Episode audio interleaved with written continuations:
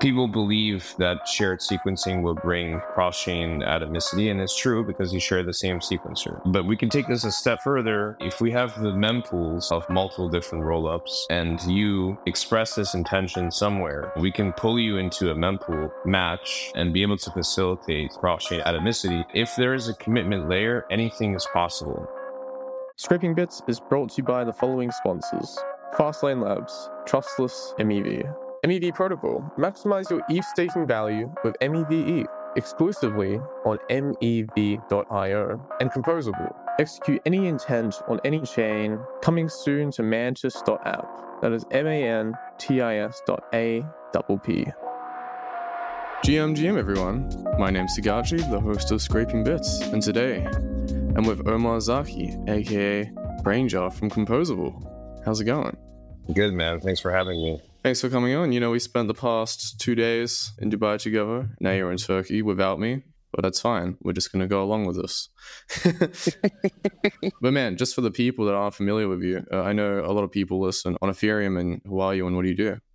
Yeah, so we have been focusing a lot on IBC, so trust minimized bridging, since 2021. We started out trying to bring Polkadot, um, now bringing Cosmos and IBC to Ethereum and Solana and several other ecosystems. Our focus has really always been how do you replicate kind of this DTCC dark pool best execution vibe that you see very apparent in the equities market to crypto. And a lot of different people strategize all these different ways to do so. But for me, I really believe that cross chain is the way to unlock this. So I think we've really tried to position Composable as a protocol that has developed solid interoperability technology that can sustain multi-billion dollars of volume per day because it's trust minimized. On top of this, develop order flow orchestration mechanisms to distribute it in a sort of chain agnostic volume driven manner. Mm. The biggest things we see right now with cross chain is well, how do you first bring all this money from one chain to another? And the only solutions are just bridges quite recently, depending on your definition of recently. So you're highly reliant on these chains. And especially, I was two or three years ago, the Ronin bridge hack with Axie Infinity, that was like 600 mil or something. I mean, bridges are just highly critical infrastructure, but also very unique. And so there's no standard for security, and they tend to be a giant target. So are you guys relying on these bridges or you building your own? What's the game plan for that? When we started on this journey of essentially trying to create a best execution API for anything, right? So, like for swaps, like anything you want to do in the crypto ecosystem, we want to be able to facilitate it. And I don't think we really started thinking that we were going to build interoperability solutions. I think we just ended up realizing that we needed to because everything was so shit. Like the standard way to bridge is basically just say, trust me, bro. And then people basically just take this trust me, bro concept and extrapolate it to different models. Like model number one is validators, right? So that's the wormhole Axelar model. Model number two, you got layer zero, which is basically just a two out of two multi sig, but they put corporations there like Google Cloud, right? And everyone's saying, oh my God, so amazing. But actually, I think that's incredibly bearish. And then you have, you know, protocols like Synapse, which is sort of like will mint you a token and then you swap it on the other side. So they basically print NUSD, they mint and burn NUSD, and they swap it for USDC or something on a stable swap pool. That's interesting, but I think that's like heavily liquidity constrained. So basically, we discovered this protocol called IBC, which was existing in Cosmos. And I was really excited about it because it is using light client verification on both sides. So it's like you just trust math and proofs. There's pretty much no one else controlling you basically have to trust the chain, right? Like if the chain gets reorged, then IBC breaks. But I found this to be a really, really compelling bridging protocol. But then the issue was, oh, this is only in Cosmos. And so that's obviously been the excuse that so many different bridging protocols have said. They've always said, oh, IBC is the best, but we just can't bring it to other ecosystems. And so now we've spent the past like two years doing this, we successfully brought IBC to Polkadot. So we connected Polkadot and Cosmos. We also connected Polkadot and Kusama. Now we're doing Cosmos and Ethereum. You know, it's economies of scale, right? It's like we did the first few integrations. Now the next ones are much, much simpler. And what was it like learning that technology and building these bridges that others thought they couldn't do? It really wasn't, probably still really isn't in vogue. The, the thing is, is like people just look at what we're doing as just another bridge. And the truth is, it's like, it's not just another bridge. Like on days when it's like a section of what you're doing. Well, yeah, that, but also, right, like on days when bridging hacks do happen, everyone always says, oh, wow, look at these IBC guys. Like they actually are trying to build solid technology. But like it's a bit of an unsung struggle because the payoff is revenue on bridging volume and like trying to get volume and stuff. When you're competing with such large players like Layer Zero, who have like hundreds of millions of volume per day and it's a two out of two multi-sig it really makes you think do people actually give a shit about decentralization or do they just don't mind trusting google cloud? When i think about like crypto 10 years down the line i hope that we all appreciate decentralization right? Like that's kind of the reason why we're all here but at the same time, you know, you see such massive usage of a two out of two multi-sig. Well, I think that's just a contributor to like no other solutions, no alternatives. So you're kind of just stuck with the centralization option, right? You can't really go decentralized if nobody's providing it. Well, I guess you're going to be that provider, you know? So it's use until then, basically. Uh, you guys are also doing some pretty interesting, interesting stuff with the ETH IBC, the ZK proofs research. I think that'll be pretty interesting. And even the ZK kind of realm as well, when you think about like Aztec or Scroll, they're going to be having their own zk bridges and it's all going to be an in like a, a web basically but also massive attack vectors if not done correctly because they're all unique you know they, they don't have a standard and it's just a massive target so that's very exciting and once you land into the eth realm then you can finally compete with others you know multi-chain etc hopefully take it over because just a multi-sig of two people is just crazy to think about. And nobody really cares because it's just ease of access. And when they do research into it, it can be an easy choice, the decentralized option. You know, you're doing more than just bridges. You know, it's just a part in the entire pie or the equation. You're basically doing this interoperability, you know, chain agnostic swapping and transferring of, of assets and it's meant to be a true universal router. You know, when you want to buy on chain Ethereum and send it over to Cosmos or whatever chain you want, AVAX, Fantom, you don't want to think about, oh, where am I going to bridge? How much? Okay, the fees, all this shit. To be able to scale crypto, there needs to be some ease of UX, but also connecting everything. Everything is siloed basically to one chain. When a new chain spins up, it's literally just a clone of every other protocol from the previous chains. it's like a pretty bad model so far, but you know, once these bridge problems are solved and all this stuff, uh, it gets way better. And I think you're doing an interesting thing with this with the fillers, if I'm correct. It's like all the searchers fill these orders that they put in, kind of like Uniswap X and Uni4.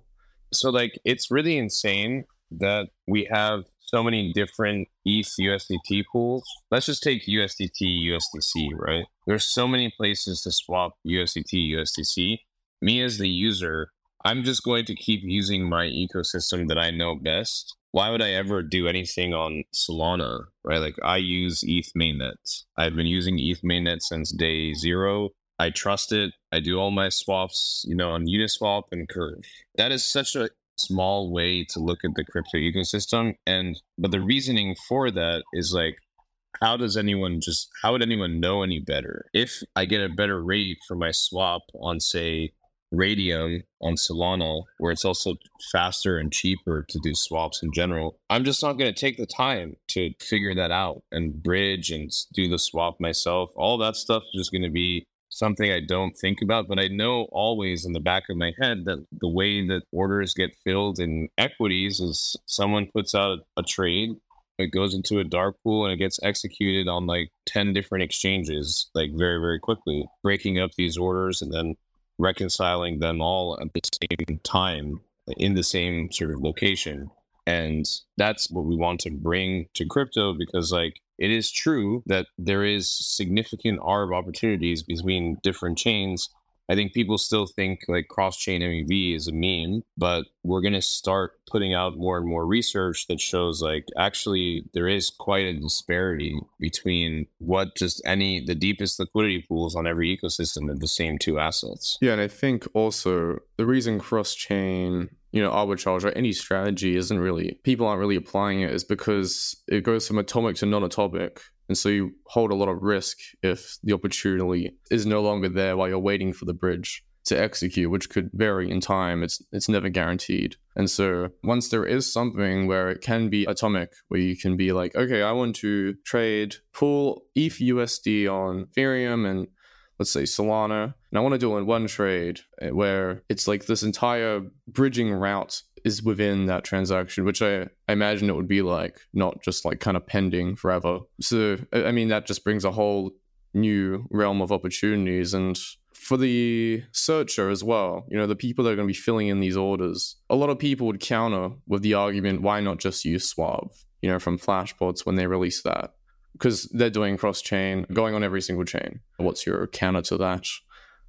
Yeah, for sure. I mean, so I think the realm of what we're doing sort of resembles Suave, I guess. It's a bit like a twice removed cousin of Suave where sort of like similar principles we're trying to build blocks for different ecosystems but i think there's like maybe three three core differences that i see between us and suave. First like to use suave as a user you need to bridge to suave first. That's like how anything begins as a user. I think that that is like a huge bottleneck that people are not really gonna want to do the second thing is there is also a lack of commitments. So Suave essentially is a play where they take MEV boost and they take this relay piece and they turn it into a chain.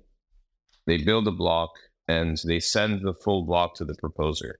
The proposer can choose to not include the block at all. There's also this belief that, oh, yeah, as a builder, you know, me, Beaver builds, I'm going to move to this world in which I'm no longer going to submit my trades, my blocks to MEV Boost. I'm going to submit my blocks to Suave, and I'm basically going to compete to build the best block on Suave with other builders and send them to proposers. I don't really think that that's super realistic considering how much money these guys are making right now with the current system. Uh, of course, maybe Flashbots just turns off MEV boost, but someone else would probably just spin up a very similar relay and people would just use it. So there's this concept of like commitments, right? Like, how do you get all these different actors to commit to doing what they say they're going to do?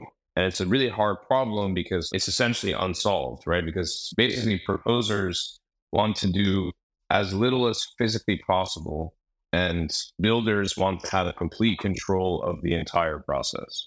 Like my take is okay, so yeah, so no commitments. And then the third piece is we're much more diving into this belief that cross chain is going to be a thing, much more than just like, hey, we build blocks for different domains, right? So this is where I have a huge belief in this concept called mempool matching you know, you want to do something on a chain, you submit your transaction to a mempool, and suddenly you're matched with someone else in some other mempool, like a cow, basically. So how are we different? Like first, we're developing a commitment scheme where basically proposers need to be committed in the system in order for like them to receive order flow and, and participate in the system. What that looks like yet, I'm not sure. There's this recent work done by this guy, I forget his name, Diego. There's like Zero X Futuristic has done some work on PEPC. Someone also did some work on PEPC Boost, which is like a new relay design where you enforce commitments off chain through a relay. I'm very interested in finding ways to make commitments. So like I'm looking at, you know, PEPC Boost, I'm looking at restaking. There's like this idea from Eigenlayer, MEV Boost plus plus, where you have kind of validators like are natively restaked on Eigenlayer. So that's like one area we're very deeply looking into to facilitate partial block auctions because we don't believe that we will build full blocks. We believe we'll be really, really good at building partial blocks, potentially strictly top of block transactions. then the second piece of difference beyond commitments is you can submit a trade or you can do anything from anywhere. You don't have to bridge to our chain. What would a partial block look like? You would build this partial block, right? So it could be like one quarter of one. But then what happens to that partial block? It's put into a marketplace with the block builder to kind of, I guess you could say a bundle, right? And then what happens after exactly. that? Yes. So there's like two, three ways. So like early iterations, I would imagine these partial blocks just get sent to all builders and they basically choose to include them or not. Later iterations, I'm toying with if we have something like PEPC Boost, where PEPC Boost can allow for multiple different blocks to sort of be sorted into multiple different sections of a block to be sorted into a full block for proposing. So it's almost like an auction on us on another auction.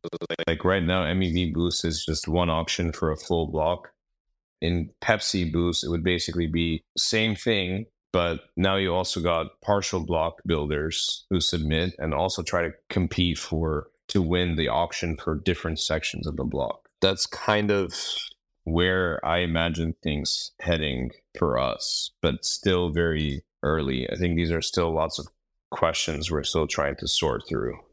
The immediate thing I think about when you think about cross chain is uh, is it all atomic when someone says, I want my intention to swap, you know, Ethereum? Uh, like I want to send my Ethereum to basically Solana and do a swap on Solana. How do I? How does that process look like? Is that atomic or kind of non-atomic? Well, so yeah, early on, without any of this commitment scheme or any of this like sort of commitments layer, it would be non-atomic. But to make things atomic, right? Like let's just take the example of two rollups. People believe that shared sequencing will bring cross-chain atomicity, and it's true because you share the same sequencer, right? So, but but we can take this a step further, where basically, if we have the mempools of multiple different rollups, and and you express this intention somewhere, we can pull you into a mempool uh, match and, and be able to facilitate, you know, cross-chain atomic- atomicity, assuming that the sequencers on the respective chains, like the people who are actually proposing these blocks on the respective rollups and respective chains, in the case of validators, are committed to do so. If the, if there is a commitment layer, anything is possible. So, but then the key question, right, is like, why would anyone commit? And so, the answer there is well, more money, right? And so we have to define what does this more money actually mean? The more money is is in my mind more MEV being unlocked because of commitments, which is enough such that the, the money that they could make from these commitments is is higher than the value of like the work they have to do to be committed. And what that work again looks like could be a variety of things, right? They could be restake. There's a lot of different options there. But so so that's kind of we're trying to balance this supply chain so that that is possible. Hmm. So when we say non non-atomic before the in- intent layer, really, it would be basically someone filling this order on one side. Then what happens if it's not filled on the other side? Then it's just left with risk. So the whole thing. So so basically, like the life cycle of a transaction in our system would basically be you come in, you say, I want to do something, I want to swap my ETH for Solana and then bridge to Solana. And don't fill me on, you know, don't basically like execute it until unless both legs are able to get executed. So essentially, how that would work is you come in, solvers basically come up with the best possible routes for you. And you have three ways of solving this. Number one, you either have cows, so someone else, you get matched with someone else doing the same thing. A solver comes up with a route, or a solver just executes it for you 100%. So, in all of the cases, if the full, if both legs of this thing are not executed, then the whole transaction basically reverts and the searcher gets slashed. Sorry, the, the solver gets slashed. Solver searcher i mean the, the lines are getting very blurry. Yeah the filler exactly. So so but like in the bull case right essentially like your transaction would get sent to Ethereum, swapped on an AMM. This would be again like some some sort of like submitted to a builder or something to make sure that there's inclusion, and then bridged to Solana, and that would sort of happen through something we called we call composable VM, which is like this orchestration layer that doesn't actually require the solver to do anything other than specify a route, which is really interesting because I think solvers are, are trending to becoming very centralized authorities that just fill things. And I actually think it would be really cool if just like anyone could just run a solver and just like compute routes. It makes it like very much a lot more permissionless, a lot more decentralized. Yeah, like open source them basically. Exactly. Exactly. But then why would someone do that if they if the centralized ones are really making the money? Like kind of a monopoly, you know? Yeah. I mean like the thing is, right, is like what if you're a solver that just like always creates like like you're able to find the most amount of cows or you're able to find the, the, the most amount of the, the best routes possibly, right? Like we don't know that a, a, a taker, a sort of like a filler coming in and just filling you directly is always the best way, right? Like, sure, you avoid doing things on chain, which means there's like less risk involved from a sort of MEV perspective. But if you're able to mitigate that MEV, I don't know if that's necessarily always the best way, right? Um, I think it could actually introduce a new type of MEV since it is a cross chain interaction and you have these external yeah, fillers, aka searches, you know, creating it for the, the person. It's basically pending MEV. And so these searches could like do the simulation, right? But then they can also like sandwich them entirely from both chains and like really, you know, you could, I guess, it would happen anyway on any chain, I guess. Like if you're doing a swap, let's say on Ethereum, you sandwich, for example, if it was on Uni. But if you're going from like Ethereum to Solana, me as a searcher, I would see that you're about to perform this, I guess, arbitrage if it's in the same pair. And so I would snipe it before you, you know? And so your one just wouldn't even fill, and I would do it instead. Hundred percent, and this is exactly why like commitments are super important, right? Because like because basically just like you mentioned so so let's take the case of where you, like how do you not get wrecked right you don't you, don't get wrecked by essentially like we build an ETH block and we build a SOL block and the searcher conditions what they want to do to extract mev in both blocks at the same time and then the transaction on Solana is pending success of the transaction on Ethereum. And the person who is proposing the block with the pending transaction, as you said, pending MEV, would have to be committed to not, you know, propose this thing, propose that transaction until the ETH side was finalized. So that's like one thing I've been I've been thinking about as like a potential mitigation path. But yeah, I mean, that's why in general we need a commitment layer because otherwise you just get basically fucked. So, so what does this commitment layer look like? Basically, trying to do cross domain PBS, but not PBS in the way we know it, sort of PBS in the way of like proposer enforced basically cross domain PEPC, I guess. Maybe that's the better way to talk about it. I, I don't know, but some sort of interdynamic between commitments and different chains mm. and reconciling all these different off chain actors. Mm. So it's a big problem. It's actually one I'm not sure that's that's like solvable in the super near term, but if, for instance, cross chain MEV becomes bigger than CEX DEX arbitrage, as an example, then a solution like this is important and needed. Yeah. The when I think about cross chain, I would think about me being a builder and having, I guess, somewhat of monopoly over something. So when you think about Ethereum builders, it's more, you know, Beaver, Titan, Rsync, and those are basically the monopoly. And if I were to do cross chain, I would team up with the biggest builders on other chains and form some kind of cross communication. Yeah, because then you benefit each other in that way. And then then you form up with a bridge and then you just do that. you have some some backdoor agreement and you really just monopolize cross chain MEV in general. And you just do that for every chain and then you win.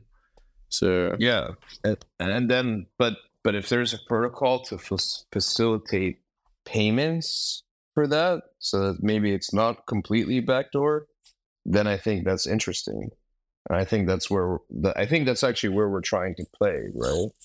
In a weird way. Yeah, I think the I think blockchains right now with the builder systems is very very weird because it does just become a monopoly really and it's not decentralized at all. The deeper you go into it like the only thing decentralized is really the ledger but i mean that's all determined by like a centralized entity.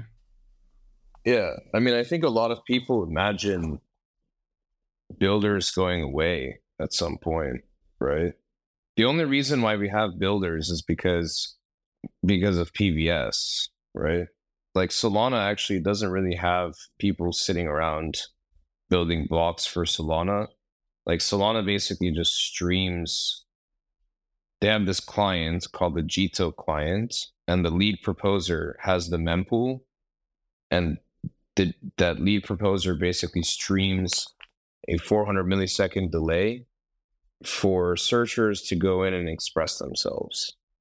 And mm-hmm. so what you sort of have in Solana is like searcher built blocks. And some people would say, oh, that's probably very bad. Are the builders really protecting us from from searchers doing sandwiches and stuff?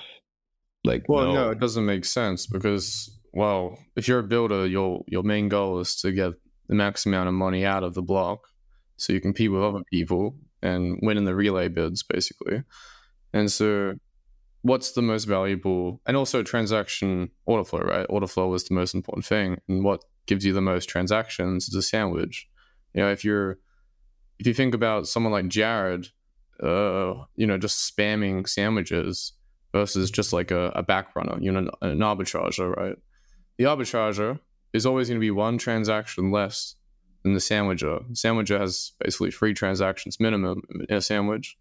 An arbitrager has two. And so in terms of order flow, you know, you have way more, I guess, transactions with sandwiches, right? So it's it's a hard problem.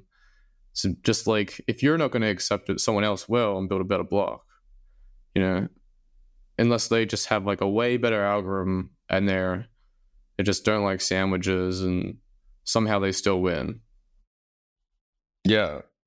Well, so let's take the example of like let's take the example let's think of how basically let's imagine a world in which builders are not needed on ethereum anymore right i don't again i don't know like if that day will ever come but let's assume we have some sort of like enshrined PBS that reduces the power of builders mm-hmm. maybe like we already have searcher builder sort of integration right so like maybe at some point the builder role goes away and everything sort of becomes every block basically becomes searcher built, right?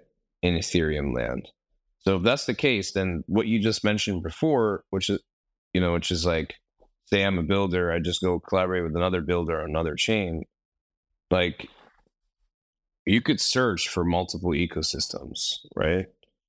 And then you could try to collaborate with searchers from other ecosystems to build to coordinate the best blocks for every domain at the same time.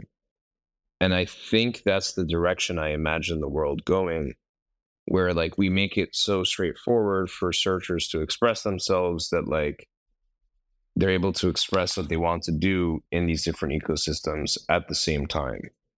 But then not everyone is going to be the same, you know, just humans in general. When you think about like countries and shit, like they all do it their own way.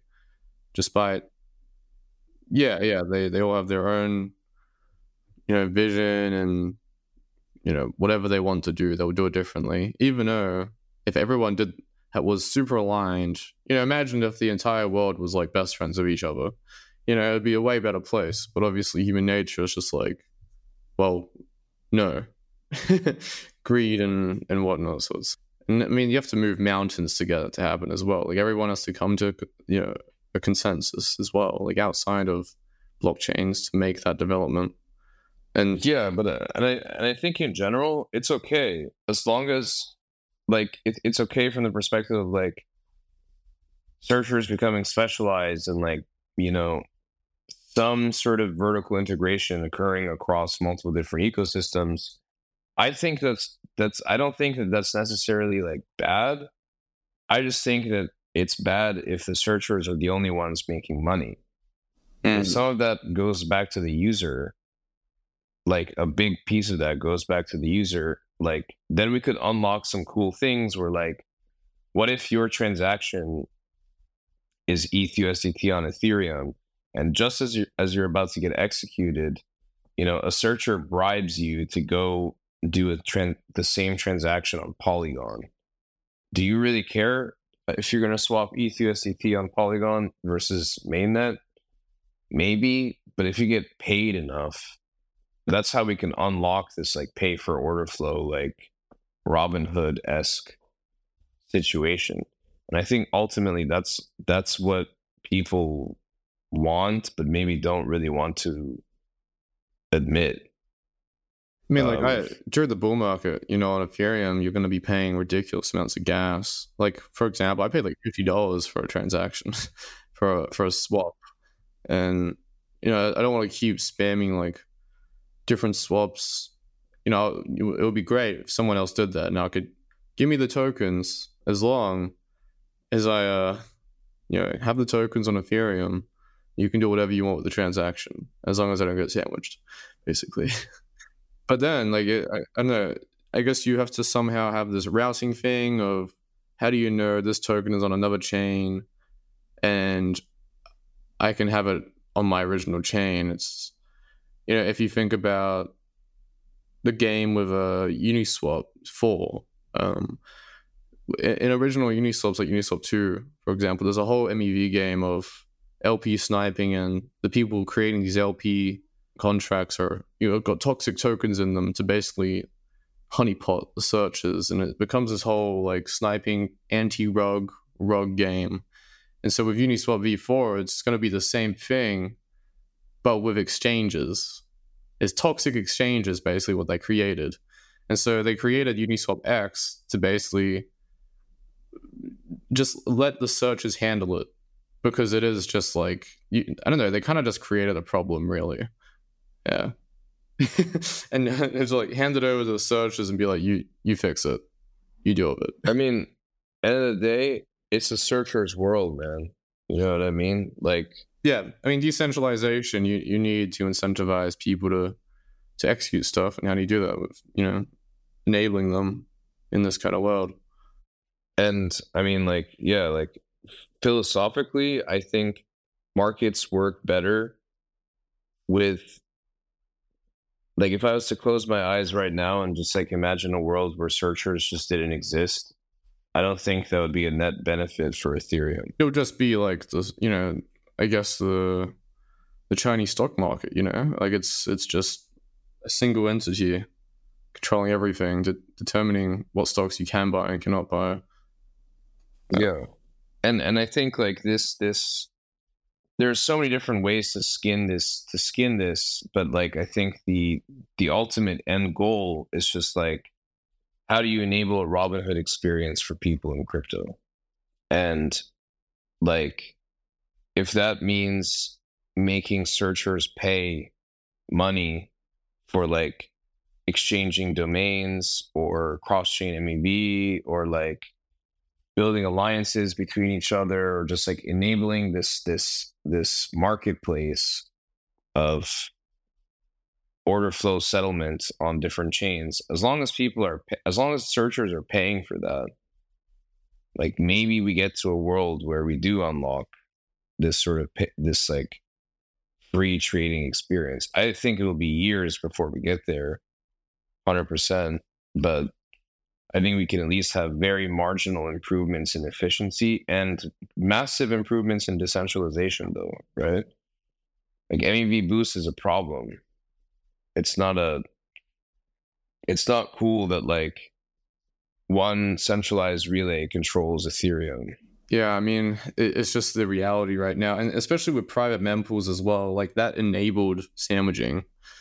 You know, it, like a sandwiching never really existed before then. It was kind of, I mean, well, it, it, it could have, right? If you just paid, you know, high gas on Ethereum, but it just makes it like basically fail proof, and especially with uh hacks as well.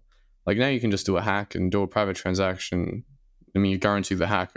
It's not like you can run some like detection system and you know find it and then outbid them basically. So it's like a risky game to hack, but yeah, the sandwiching. I think the negative parts of a MEV and I would consider exploits MEV as well. Um, like they got really enabled, I think, with flashbots. Uh, and you know, public mempools are just way better. I think you know, uh, especially when you have a exclusive order flow as well to specific builders. Um, you know that that's like a big thing. Of course, you have like the best searchers sending you their transactions over other builders, and then that's really another way of monopolizing. Um, but man, if everything was public, then you know, GG. Yeah, yeah, yeah, and and I think a, a whole other lens to look at this stuff through, right, is also rollups. Like we're so advanced in ETHland at this point with like MEV and like to some extent MEV mit- mitigation. Like you know, you have MEV share. Like Flashbots has done some good stuff to like at least drive the conversation forward you know, in Ethereum land. But but like now you look at like Celestia, right? And all these rollups launching on Celestia, launching on Eigenlayer. They're talking about shared sequencers, but like none of these shared sequencers are opinionated about MEV. And you know, a lot of these rollups just want to basically outsource all of this thinking to just like somebody right? Because like if you operate like a gaming roll up, you probably want to extract MEV for sure because you know it's a different revenue stream, but you don't necessarily care how it's done. And so I think that's also like a, a lens with which to think about some of these concepts we're, we're like thinking about is just like I think that a lot of this cross chain MEV stuff becomes a lot more interesting slash present slash workable into a product in these newer nascent ecosystems. Yeah, I think, man, I really hope like this, this basically hub for cross chain gets into fruition because I've seen a few protocols that do like cross chain vaults and strategies like that, or they just don't really like take off as you know protocols that are just like native to one blockchain. So, I mean, man, I, ho- I hope this all does like work out, to be honest. But I do want to shift the conversation more towards like a personal kind of a uh, topic of, you know, founding such a massive protocol and working with multiple chains and all this stuff. It's not an easy feat. Most people just build, you know, a single specialized thing, but this is multi domain and a lot of research has got to go into this to really hit everything and not miss out on a critical aspect, right? So, man, what were like the early days of building this, and how have you like, what were the struggles you've gone through to get to the point where you are now? Yeah, I mean, so I think like there's there's like a few lenses to look through this, right? The first is we're still early in that beyond the bridging components, there's still a lot of ways to skin this problem, right? we have like work that's going into different approaches. We'll end up having to come up with something, right, and put that into production and see what happens. But research, building something truly novel really requires a lot of research And there's not a lot of people who can actually do that research. And I sort of enjoyed that component of the work, but it's also difficult because the whole sort of like strategy of the organization rests on the shoulders of what's coming next, right? Like what's the what are the new products that are going to drive more innovation and stuff like this. It's trying to strike a balance of like putting stuff into production that people use, but also not designing a system that ends up being boring and that doesn't actually resemble what you actually care about. All while sort of trying to also make sure that the infrastructure, the bridging pieces, are revenue generating and are used. So it's like we've definitely bitten off a lot more than we can chew, but that's also how you do interesting things in the space is you build a really well thought out architecture that like uses all these different components to come together for one product that makes sense. I mean, the process has not been easy. Like, there's been a lot of changes in strategies, changes in who you work with, changes even internally of who's part of the team. I think it's really just about having this North Star of your values, which for me has always been best execution, de- decentralization, and security, and trying to bring value to users. And then, like, trying to also mess around with as many different ideas as possible and trying to get lots of feedback very quickly. That's kind of one of the major benefits of Flashbots, right? Like SUAVE is not a perfect design, as I pointed out. They're going to put it into production, people will use it. But if people don't use it, they have so many different layers of like forums, people they speak to regularly, they host conferences, etc.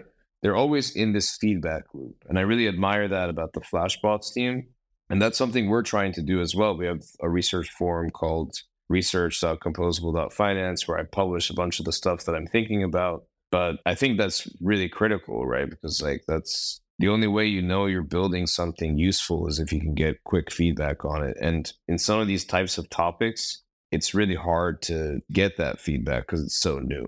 So yeah, it's about like talking to interesting people, getting their thoughts, speaking to people in the industry, like builders, searchers, etc., getting their feedback and ask asking them like, is this bullshit? Should I just tell me the truth? Basically, should we focus on something else? What would you want to see? So I think those are becoming customer minded as a crypto protocol. I think is the biggest learning that I've had. And actually, the person who really pushes this forward in the ecosystem is Anatoly from Solana. He always says if you can convince your first 100 customers to pay for what you want, in crypto, that means a really, really big payoff because those 100 people speak to another 100 people. And then basically, the 10,000 people that use CT and use these products all now pay for your product. And it's a very fast snowballing effect in crypto. So I'm excited for the future, but it really does matter you know speaking to getting these quick feedback loops and i think that's that's really i encourage more people to come to the forum shit on my ideas, etc. And something I've dealt with as well. When you build such complex and complicated in, in some ways, depending on what it is, projects with so many moving parts, and there's no definitive answer of the best way this problem being solved. It's a lot of trade offs. How do you deal with so many, I guess, options and being able to not get burnt out from you know that many options? Because me personally, there's man with building a fuzzer, for example, there's so many ways and you can build it in different kind of aspects and when you're thinking about the algorithms behind it it's really not easy you know when you have an infinite search space and you're trying to filter it down but then you have like different trade-offs of how that's going to affect it it's just like you really got to trial and error but sometimes it's overwhelming especially as your team grows and you've got yeah, I think you're managing a, a, lot of people now from when you first started. It's getting quite big, you know, and obviously you can onboard and whatnot, but businesses is one of the most stressful things you can do, if not the most, because there's just so many things involved, a lot of overhead. And if you just lack in any one area, it can kind of all go to shit. How do you really stay on top of things and not get burnt out, really? Or maybe you do get burnt out, you know, and that's a normal human thing that happens. But is there any tactics, strategies, yeah, for sure. So I think my most unproductive when I stew on something for a really long time, where I'm like, oh, I need to think of the perfect design. What are people going to think of? What are people going to think of these ideas if they're like half baked or whatever? So I sort of get in my head thinking about all these different options and ideas, and I just end up accomplishing basically nothing. And I think that the key learning there is just like develop a group of people around you that can give you quick feedback. And, and this is what I sort of have in my relationship with Blas, our CTO. He sort of brings me back down from cloudiness and helps me sort of think through these different these different options and architectures and you know we have a research team within composable as well like so i do this on a daily basis with those guys too but yeah i think that's like one key piece and the second key piece is just don't get nerd sniped by everything.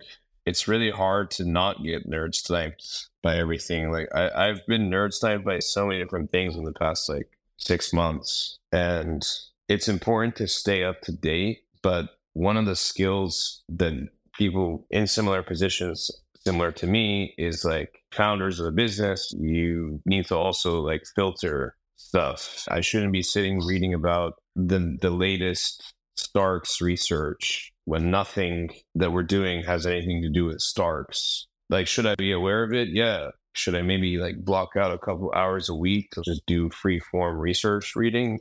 Definitely, but not every day. I think that crypto Twitter like tends to become a very addictive place that also contributes to burnout. Mm, yeah, definitely. I think being able to set up your time and prioritizing what needs to be done. Because I think it also comes down to like stresses as well. Me personally, I'm just an anxious person and I have a lot of stress in general. And so one of my strategies is just like remove as much as you can and accept the things you cannot change. But then like build the day that you would be happy with. That could be procrastination as well, but active procrastination, not being guilty about procrastinating and then having this super negative feedback loop that just eats away at your drive and passion. You just feel really bad about yourself. So it's so easy to fall into that, man. Like you have to make a real conscious effort to like not especially when you are someone that is trying to be ambitious because you want to do everything and there's only so many hours in a day. Other things that I've noticed too is like calls, man. Some people calls are really, really useful, but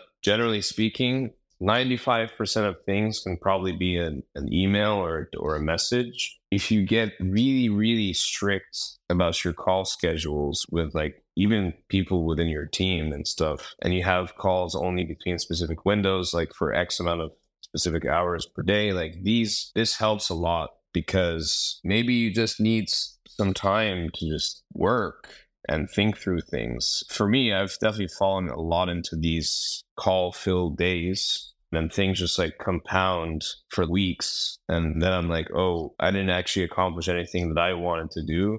I was sort of ticking boxes, whether it's like building new BD relationships. I mean, again, this is part of my job as the sort of founder, but like th- these things can be built. You can build this in such a way, your schedule in such a way where, just like you said, you build the day you want to live. It doesn't have to be, you know, completely strict of going, you know, every 30 minutes or every 10 minutes of the day.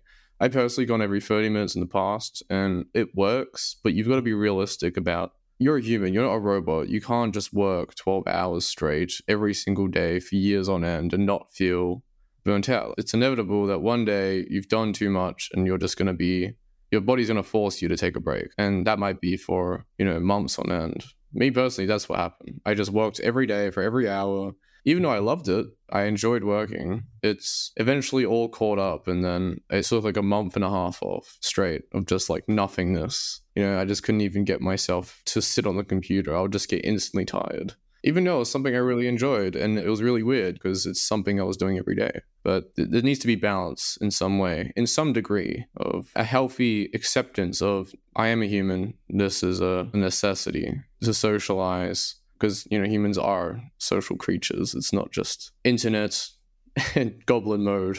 You need to actually talk to people IRL and meet, make friends. It's a pretty critical aspect. But man, yeah, there's so many key factors that we kind of overlook.